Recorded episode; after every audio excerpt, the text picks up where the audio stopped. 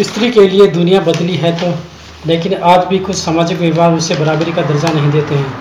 कहने के लिए ये छोटी छोटी बातें होती हैं, लेकिन वास्तव में ये सामाजिक अन्याय का ही रूप है। नमस्कार। आज हम महिलाओं के साथ भेदभाव के बारे में बात कर रहे हैं।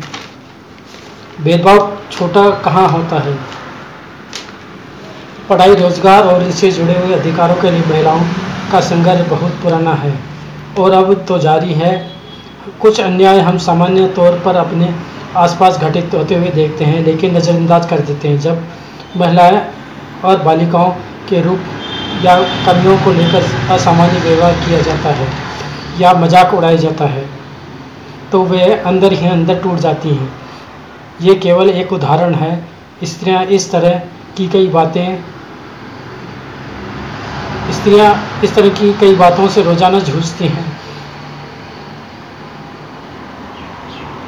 हम महिला के सम्मान और समानता से जुड़े कुछ मुद्दों पर बात कर रहे हैं।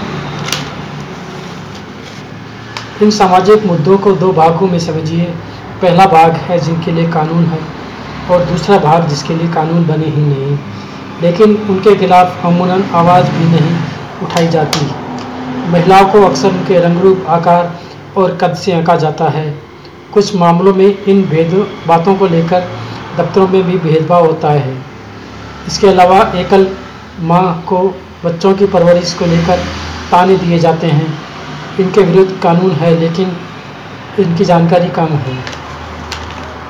दूसरी तरफ़, घर और दफ्तर में महिला को सम्मान न देना, सुविधाओं से वंचित रखना एक असमानता का बड़ा मुद्दा है। हालाँकि इन परिभाषाओं को लेकर स्पष्टता नहीं है। इन परिस्थितियों में खुद को क्या करना चाहिए और दूसरों की मदद कैसे की जा सकती है, आइए बताते हैं। एकल माँ को ताने। भारतीय समाज अकेली माँ होने या एकल महिला होने अपने आप बहुत बड़ा गुनाह माना जाता है।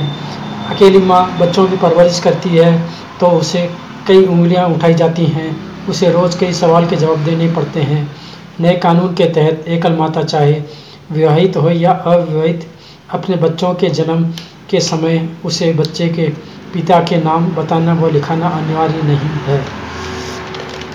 इसके अलावा अविवाहित एकल माँ को तो तब तक उसके बच्चे की कस्टडी मिली रहती है जब तक उसके खिलाफ कोई कोर्ट में नहीं जाता।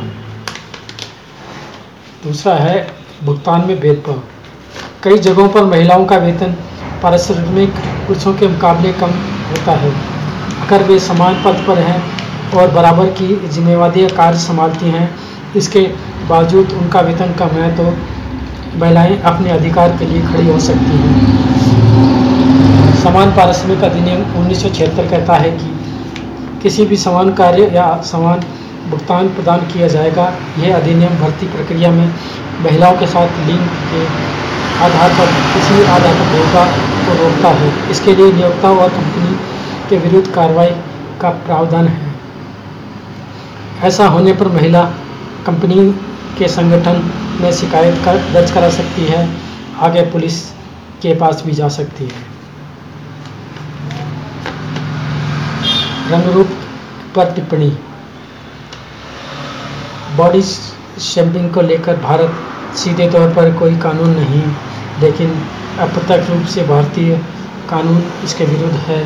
इंडियन कॉन्ट्रैक्ट एक्ट अठारह सौ बयासी के तहत किसी को भी उसके ज़्यादा मोटे होने या पतले होने की वजह से नौकरी नहीं, से नहीं निकाला जा सकता। अनुच्छेद 14 समानता का अधिकार के तहत किसी भी व्यक्ति को उसके शारीरिक रूप के आधार पर या लिंग के आधार पर जांचा पड़कर या बर्ताव नहीं किया जा सकता। कार्यस्थल पर महिला का शारीरिक शिक्षण अधिनियम दो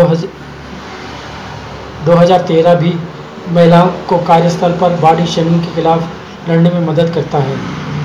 कार्यस्थल पर कई महिलाएँ अपमानजनक टिप्पणियाँ व्यवहार का सामना करती हैं। ऐसे में वह पुलिस में शिकायत दर्ज करा सकती हैं, है जहाँ वह कार्यरत है उसके संगठन में भी लिखित रूप से शिकायत दर्ज कर सकती है।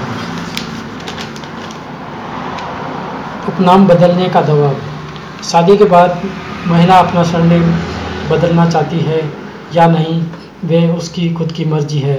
कई महिलाएँ अपना सरनेम नहीं बदलना चाहती, इसके बावजूद उन पर सरनेम बदलने के लिए दबाव डाला जाता है।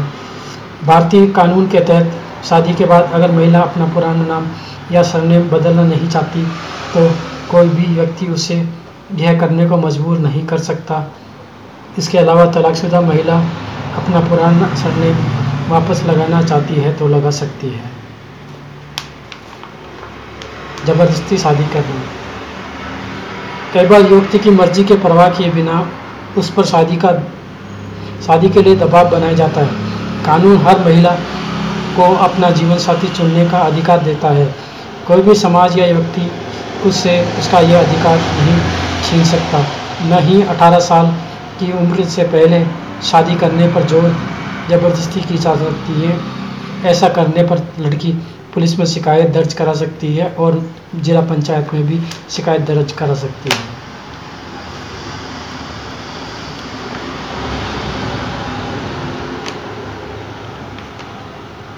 पुलिस के इस कानून के अलावा महिलाएँ कई बार अपने आस पड़ोस में लड़कियों या महिलाओं के साथ होने वाले भेदभाव को अक्सर देखती हैं, लेकिन उन पर ध्यान नहीं देते।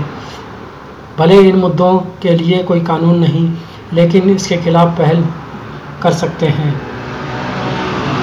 समान सुविधा का अधिकार। आर्थिक स्थिति अच्छी नहीं होने के बावजूद अगर पत्नी और बेटी को अच्छे कपड़े पहनने के लिए ना दिए जाएँ, लेकिन पति और बेटे को बड़ी, अक्सर बढ़िया कपड़े होते हैं तो ये असमानता है।